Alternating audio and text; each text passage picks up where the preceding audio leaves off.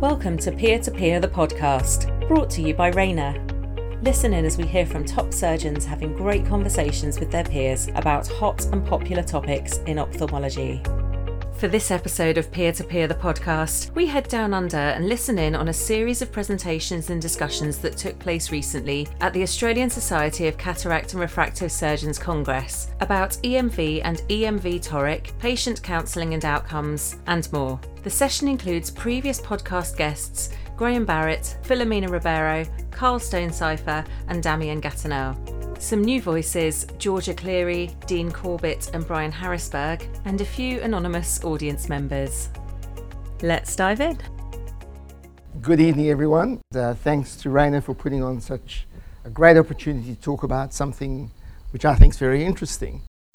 So, EMV is, after many years of uh, thinking about lenses and lens designs and optics, uh, a solution that would in my mind, give patients uh, some solution to their reading ability, but a solution that will give them the best satisfaction with the least compromise in their quality of vision. And that concept was something I called uh, EDF, extended depth of focus. So, you know, we were surrounded by multifocals and uh, being promoted very heavily and although I had um, started multifocals when they were first introduced in about 91, 92, and was one of the first people to use the 3M multifocal, I, I soon became aware of the limitations and the compromise.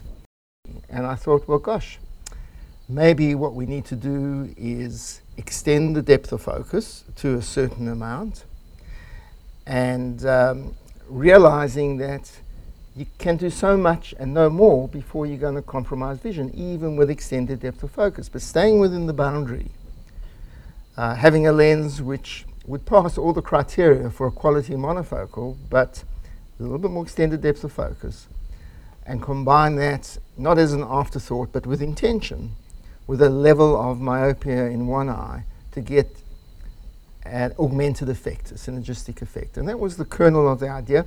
And the story is it's taken 10 years to find a partner um, to take that concept to the market. And uh, it was worth the wait because those of you who have worked with Rayner and know Rayner uh, know that is not only quality vision, but it's a quality partner. Um, so this is the culmination of 10 years, and I'm as excited, uh, if not more so than you are, to hear what this amazing panel that's been put together this evening, their thoughts. This is the most fun part of my career, sitting back and rather than necessarily speaking about something that no one's quite heard of, but something that's being used practically and hear other people's experience. So I'm really looking forward to hearing what they've got to say. And without that, I'm going to introduce our first speaker. Damien is kind of like a brother. We do the same things. We do IOL formulae. We do apps for toric alignment. Um, he's much more learned. I mean, he's a mathematician, but we also share an interest in optics and science. Um, I'm not going to read out the full CV I've got, but just to say he's one of the lead leaders at the Rothschild Institute. And uh, if you want to understand optics, you should listen to Damien because he has a, a, deep understanding. Not only that, but he shares it in a very clear and lucid manner. So, Damien, you're the first speaker, and your presentation is EDOF Optics Reality or Myths. Thank you, Graham. I will uh, speak about uh, what we are doing now in uh, our lab. And there's a lot of terms that have been put forward over the last years and they are mostly kind of, uh, I would say, uh, marketing artifacts still to disguise the uh, blunt truth, which is that light is usually absorbed, reflected, refracted, diffracted, or scattered, but there's no much more than that, and you have to deal with this to design lenses. And uh, again, uh, we've studied diffractive lenses, which is not my topic, but from the structure of those lenses, we published that you can derive their optical properties more or less like for example, the first EDOF lens, which was uh, seriously, would say, introduced as a non-diffractive lens by its manufacturer over the last years, uh, has been now accepted to be a true diffractive IOL with a spacing which shows that it is a bifocal distance and intermediate in some ways. So EDOF lenses were introduced um, uh, a few years ago and they work with two or three principles, at least negative spherical aberration for most of them, positive spherical aberration for the Rayner, and for the Alcon VVT, a wave front stretching concept, which is not very well described, but which tend to suggest that it is a specific mechanism. Dealing with refractive IOL, this is what we measured as the uh, spherical aberration of the Rayner lens, and it's obviously a positive one on this diameter for a 20.5 dioptric element. And what we've done then is to uh, calculate for different IOLs or measure, I would say, the positive spherical aberration. It's originally inducing positive spherical aberration for all pupil diameters until um, I think the diameter of 4.5 or 5 where it becomes negative again to balance a bit. If you would compare this curve to, um, in fact, the monofocal spherical IOL MA60 AC curve, it's very close. But this is again for a 4.5 aperture and a spherical aberration of 0.21. The problem with those lenses is that when you see curves, they are always referring to a specific aperture and spherical aberration. And these are different lenses here, the EMV, the LuxSmart, the VVT, and the INs, for a 3 millimeter aperture and for a specific corneal model with positive spherical aberration. You see they don't behave the same, but they all have an extended kind of MTF curve um, with uh, one lobe, two lobes sometimes, but that may change over the different pupil diameters. So as you know, all eyes are different in terms of spherical aberration and pupil dynamics. And on average, the pupil uh, dynamics and spherical aberration makes that for spherical aberration, average would be on the 6 millimeter pupil, 0.28 Zernike coefficient. You see for a small pupil, regardless of the uh, spherical aberration, the true focus curve is the same. But if you dilate the pupil, asphericity tends, the corneal asphericity I'm, I'm saying, is interfering with the lens asphericity, and the peaks are shifting. And uh, they are lowering because of the impact of spherical aberration and also shifting toward the right to more power and etc. So we, of course, um, analyzed the EMV lens, and you see that the EMV lens is very close to the spherical IOL. It has probably a bit of a lesser optical quality because you need to extend the depth of focus to some expense, which is uh, uh, the, um, the, optical quality is trade against depth of focus. It works quite well and it provides you with a large depth of focus. But of course, if you dilate the pupil or if you move to uh, exotic spherical aberration values, the lens behavior changes. I think, as Graham explained, they, they made it more um, prominent to extend the depth of focus beyond what you would have with a spherical IOL. So in conclusion, the good news is, is that what you lose a bit, you gain in terms of depth of focus compared to the reference spherical IOL. So again, this is a nice, I think, objective way to uh, assess that this lens is uh, doing something specific and achieve a superior depth of focus than a monofocal. On this, I thank you for your attention. So when it comes to optics, uh, it's challenging because there's this broad description of EDOF, enhanced multifo- um, monofocal, and there's all these different optical mm. principles, and none of them are the same. And so when you talk about EDOF or monofocal plus, you really have to understand the optics to understand that lens because it's all different. And, and when I started off with a clean slate and I had to decide, well, what am I going to do? I looked at phase shift like Vivity diffractive options. I looked at negative spherical aberration because kind of thinks intuitively that that should be the, but positive has some unique characteristics. It's asymmetric. It leans to the correct side if you want to read better. Negative is the other side. You also need to understand that um, when you have spherical aberration, negative for instance, you are exquisitely sensitive to decentration minimal amount of decentration, the optical performance drops off. Whereas if you go with positive, it's quite robust. And uh, so th- th- there's reasons why it's positive, and um, they're good reasons. um, Graham and Damien, What about patients who are post refractive ha- and who inherently have spherical aberration if they've had hyperopic versus myopic? Which of those patients would this lens work better with? Do you have to measure the absolute amount of spherical aberration in those patients? That's very interesting. We, we, we simulated negative spherical aberration with all IOLs, and you can make uh, EDOF lens like the Rayner a very monofocal one in terms of total uh, impact if you have a cornea which matches what induces the lens. In other words, if you have a positively aberrated lens, IOL, and you put a negative cornea in front of it, it can balance so that you have a very nice monofocal performance.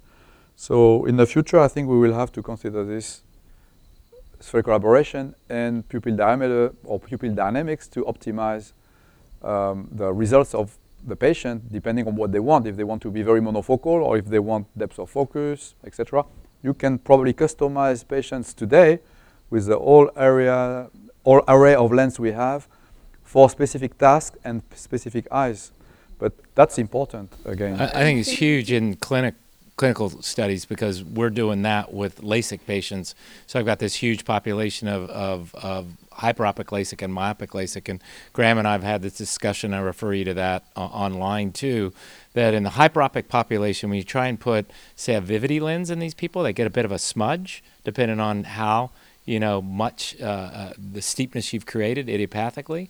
But I think in myopic, you have to really look out for that because you can create a bit of an issue in terms of their vision. Uh, Graham, you have any comments on that?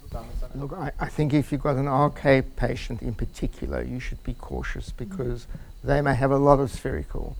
If you've got a, a, modern day LASIK PRK, you won't find much. You could double check by checking their aberration, but usually it's not going to be that much. If you have an old LASIK patient or PRK with a very small pupil, I would caution that you should check their spherical aberration before you add any additional uh, positive. But for a normal low myop, I don't think it would be an issue. Do we need to routinely measure? I mean, we should routinely measure pupil sizes. Um, and what is there an optimal pupil size for these patients? I mean, I, I think if you're doing uh, uh, age-related cataract, someone in their 50s plus, the pupils tend to be small, especially after cataract surgery gets smaller. I don't think it would be an issue.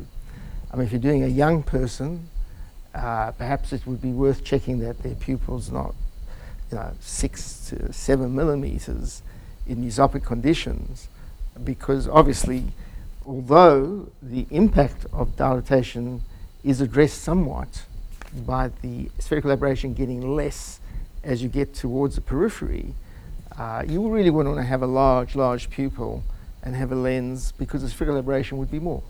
Yeah, I think again pupil dynamics may be important in young patients. It may also very important in elderly patients. I have patients, they have a nice depth of focus with very monofocal lenses and usually they have very small pupil. So they have this pinhole effect that uh, before I say something more, should my answers remove this penalty of Vegemite? no? I tried, I tried. So Filomena, you're you're talking to a patient, and the Canadians are now doing great studies, and they're showing that that extended range of vision is keeping people from falling, which is a huge deal in the age population.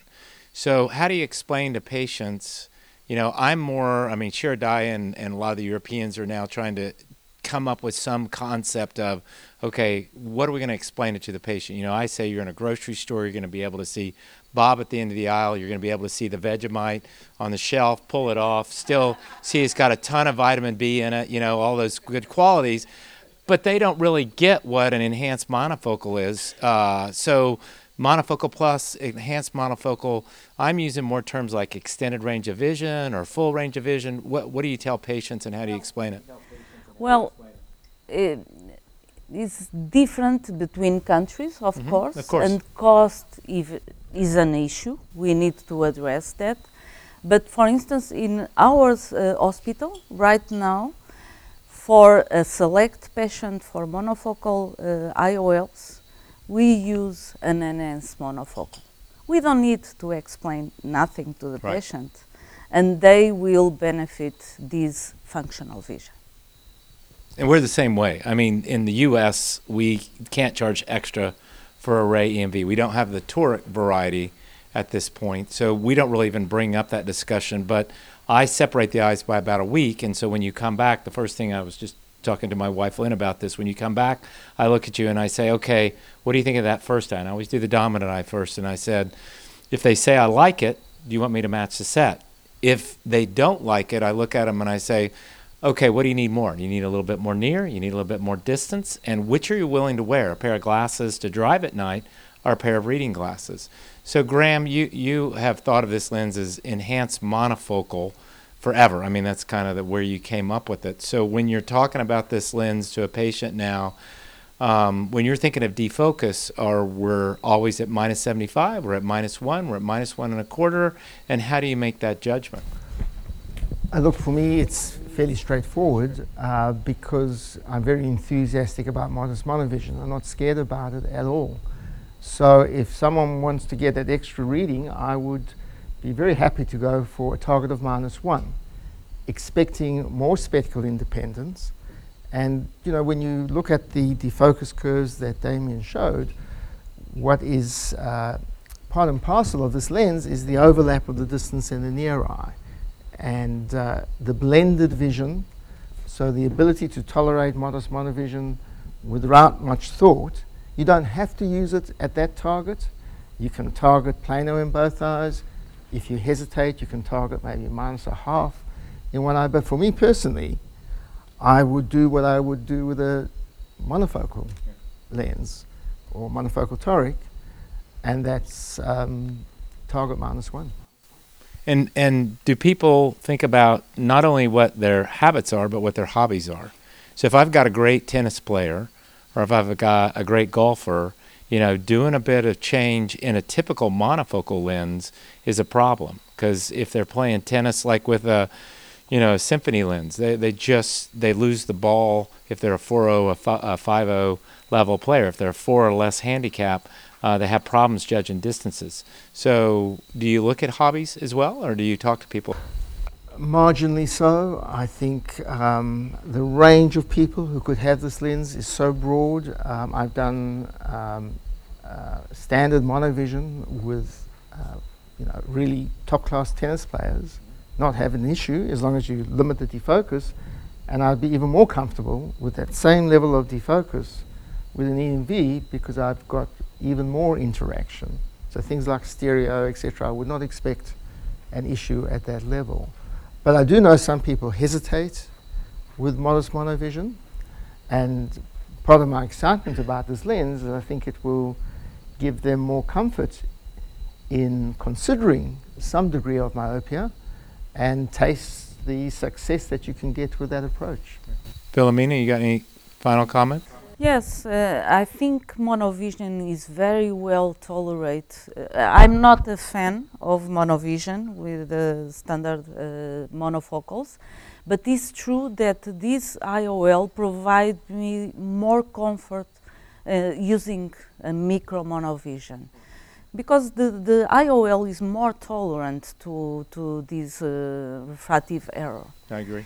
And uh, one thing that we should keep in mind is when we talk about uh, glasses or spectacles independence is is uh, important to mention that these patients don't need uh, progressive glasses, which are uh, a main issue for health, for instance, because of the falls in the early patients and it's something that we need to also consider.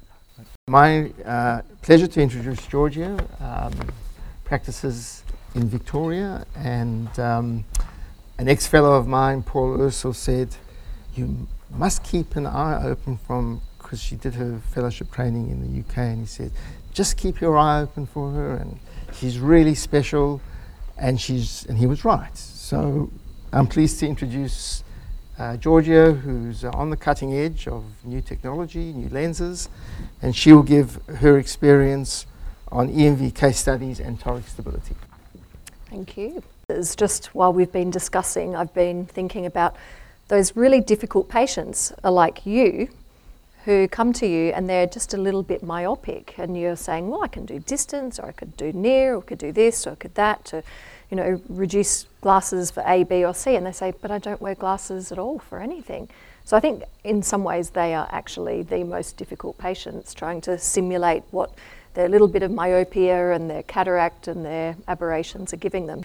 Um, with any new lens, it's probably not a bad idea just to start off with some easier cases. And we're all taught that for trifocal lenses or perhaps EDOFs that we should start with a hypermetrope with bad cataracts, so they basically can't see anything and anything would be an improvement.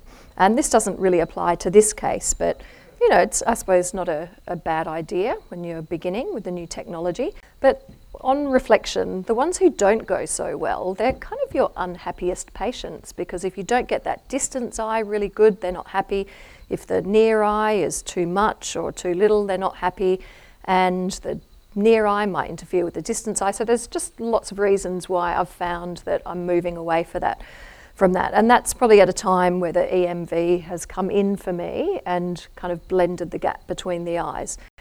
Um, this one I think is quite interesting. So, patient who's interesting for medical reasons, and I've done a bit of a mix and a match approach with this lady. So, she's 52, she's a clinical psychologist, but she's on her computer a lot. So, screens are really important to this lady. She's 52 and she's got lupus, so she's had a lot of steroid over the years, and she's had hydroxychloroquine at a high dose. And her usual ophthalmologist is quite concerned about macular toxicity with her high cumulative dose. He did her first eye cataract surgery, and this lady is a little bit tricky also because she's a little bit of a low myope. So she told me that she wore glasses for distance, just a small prescription, and when she got into her 40s, she wore some reading glasses. And when cataract surgery was discussed for her first eye, her dominant eye, she was offered look distance or near and was told anything else, the technology is just not there. So they went for distance, and you know, on paper, she's had a good result. She's six six, right? She's plano. She's had a ZCB00 lens and everything looks perfect, but actually she's unhappy with her near vision and she's also got dysphotopsias in this uh, dominant eye. So she's seeing halos at night and halos when she's driving. She's also got a clinically significant cataract in the other eye, so she's only refracting up to 618, struggling there. She was keen to have a little bit of extra range. The range is the word I like to use with my patients. But I would really not be keen to put any more complex optic into an eye that has been identified at risk of macular toxicity. So macula is normal at this stage. Her autofluorescence is normal.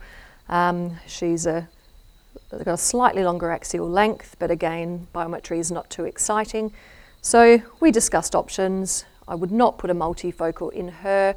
I wasn't keen to use the same type of lens, of course, with dysphotopsia in the first eye. So I went with the hydrophilic product and we went for a low myopic outcome. And the aim was predicted for minus 0.64 because that was closest to my minus 0.75, which I'm sort of finding is what I like here. And this went well. So she said a distance is okay. It's not as good as the other eye, which is fine, but the computer vision is great. So she's really comfortable on her computer. And for small print, she's putting on some glasses and she has no dysphotopsia. So I've given her some range. The lens is doing what it says on the tin. You have to be really careful that you're not promising complete spectacle independence, but I was happy with that. Georgia, I'm definitely finding from my experience that they're turning out more myopic than intended. We spoke about that earlier.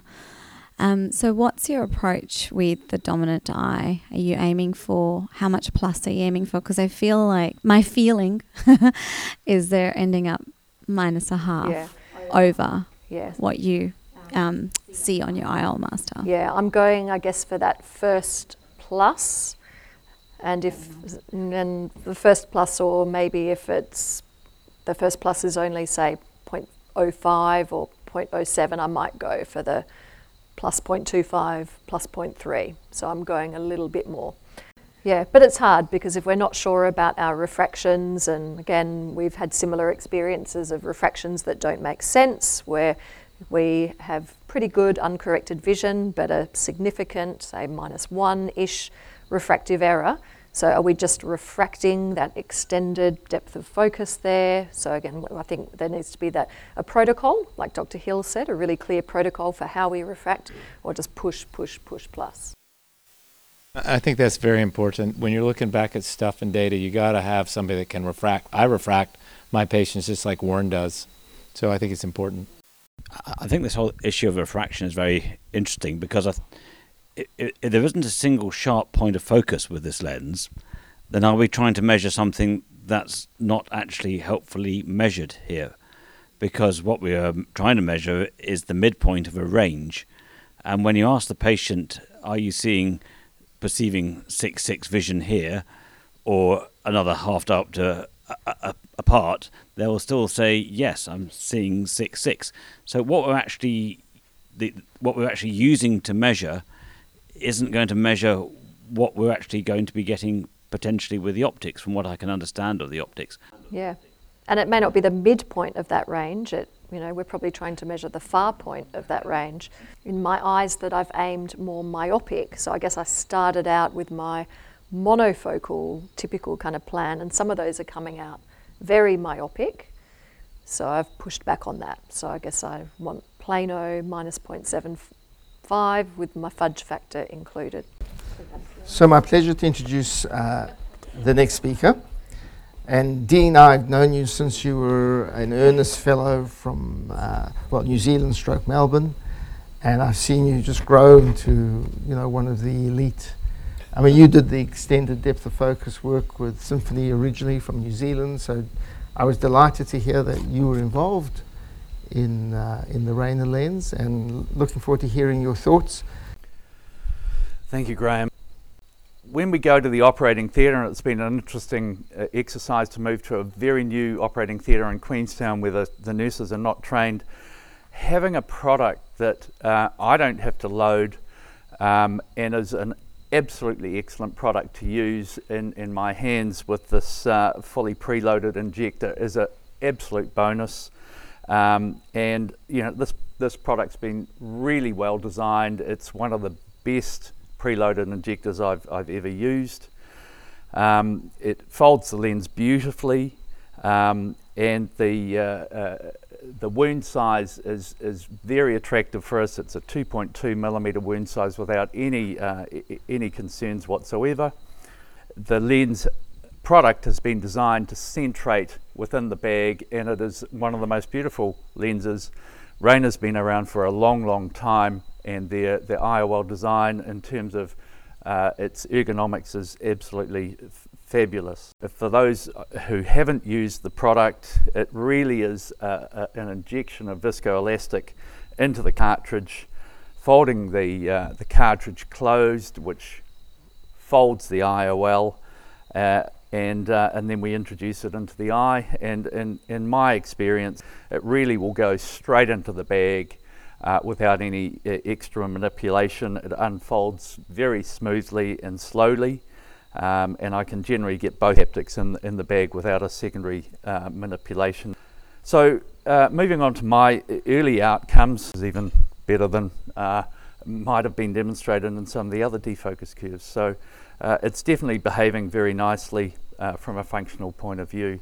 So I'd just like to share a case presentation. Um, uh, a 65 year old plus 3.5 diopter hyperope, great person to start with, um, and uh, unremarkable examination, good corrected vision.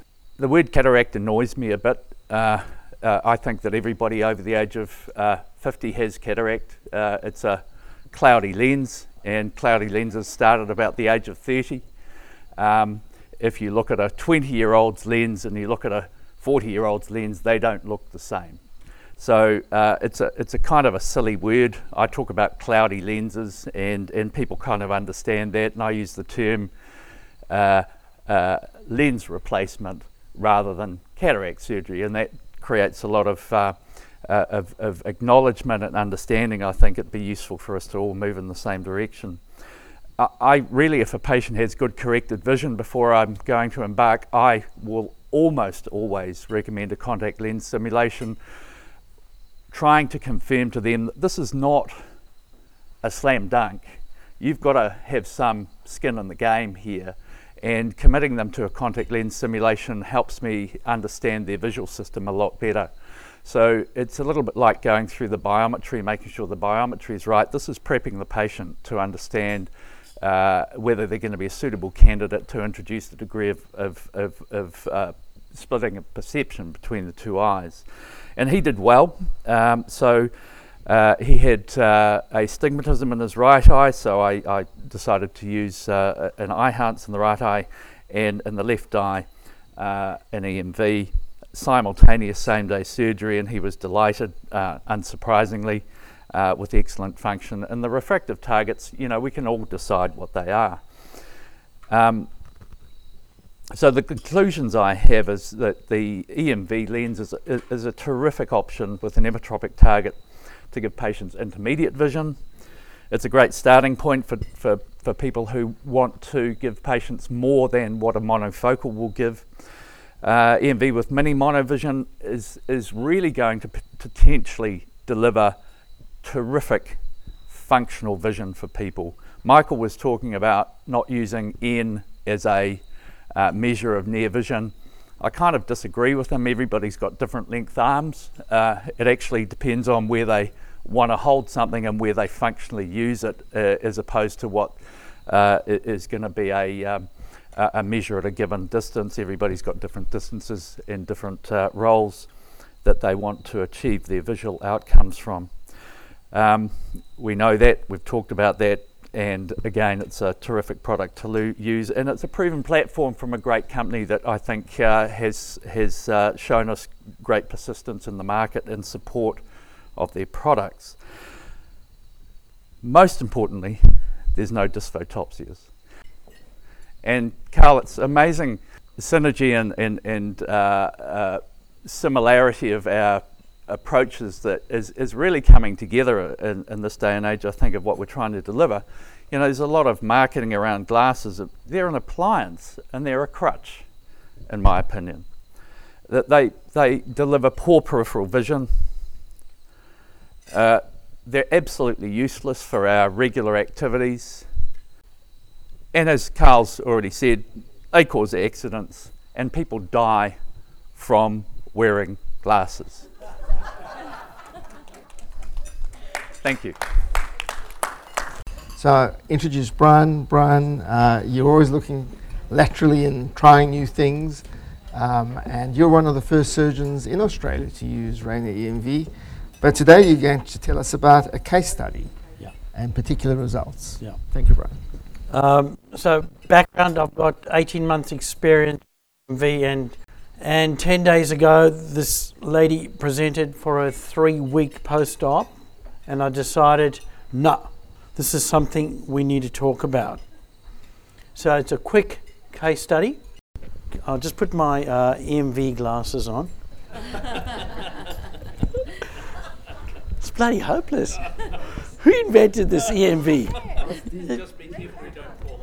It doesn't work. Okay, yeah, I can read that one. Yeah. Anyway, so this lady is, uh, it's fairly unique case history. I've known her for 30 years. She's the executive to the surgical uh, director of Prince Alfred Hospital, where I've been for 30 years. So when she was young, she had uh, pigment dispersion syndrome with uh, pressures that would fluctuate. And her past history is her spherical equivalence around about minus 3 in the right arm, minus 275 on the left, she has had uh, esotropia as a child and strabismus surgery and suspected right amblyopia but not confirmed. And occasionally she get intermittent diplopia. So, at a, at a time, I said, oh, it looks like we need to control your pressure because uh, the fluctuation. So we gave her some uh, uh, glaucoma drops and she was completely non compliant. She is light sensitive, she's drop sensitive, and prone to red eyes. She's got a Celtic pale skin, and she really didn't enjoy drops, and so she didn't use them. So my issue was uh, I need to control pressure, so we introduced uh, SLT, which worked well for several years. And it would be two or three years she wouldn't come back for follow up. So she was a problematic patient. And I knew that. So she says, Can you do anything for my vision? I said, Well, hang on. We need to do something for your pressure. Your pressures have gone into the 20s and you're non compliant, and we've used laser. We need to look at pressure management. And she says, Well, can you do pressure and vision at the same time? And I thought, Oh, well, why not? I'll just phone Dean Corbett, ask him what to do. Anyway, it's a difficult uh, situation where she has a preference for reading. I know she's got iris transillumination. She's light sensitive. She's never going to handle a multifocal implant. So, what do you do? Well, she enjoys her sewing and she works on computers, avid reader, and she's prepared to accept distance glasses. So, we had a chair time of one hour over several visits. I'll run through her, her examination 67.566, vertometry minus 375 plus 125, 81, minus 375 plus 175 at 10. Pressures outside the range, and she has some disc cupping, but interestingly, the disc morphology didn't change over 20 years. She had all the features of uh, pigment dispersion syndrome, including a Krukenberg spindle. And as you can see, the disc morphology is not 100% normal. She may be losing some ganglion cells and some superior retinal nerve fiber layer.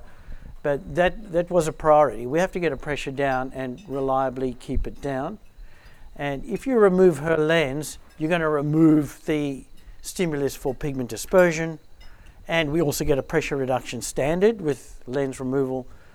And so I decided we should do uh, lens based surgery with iStents.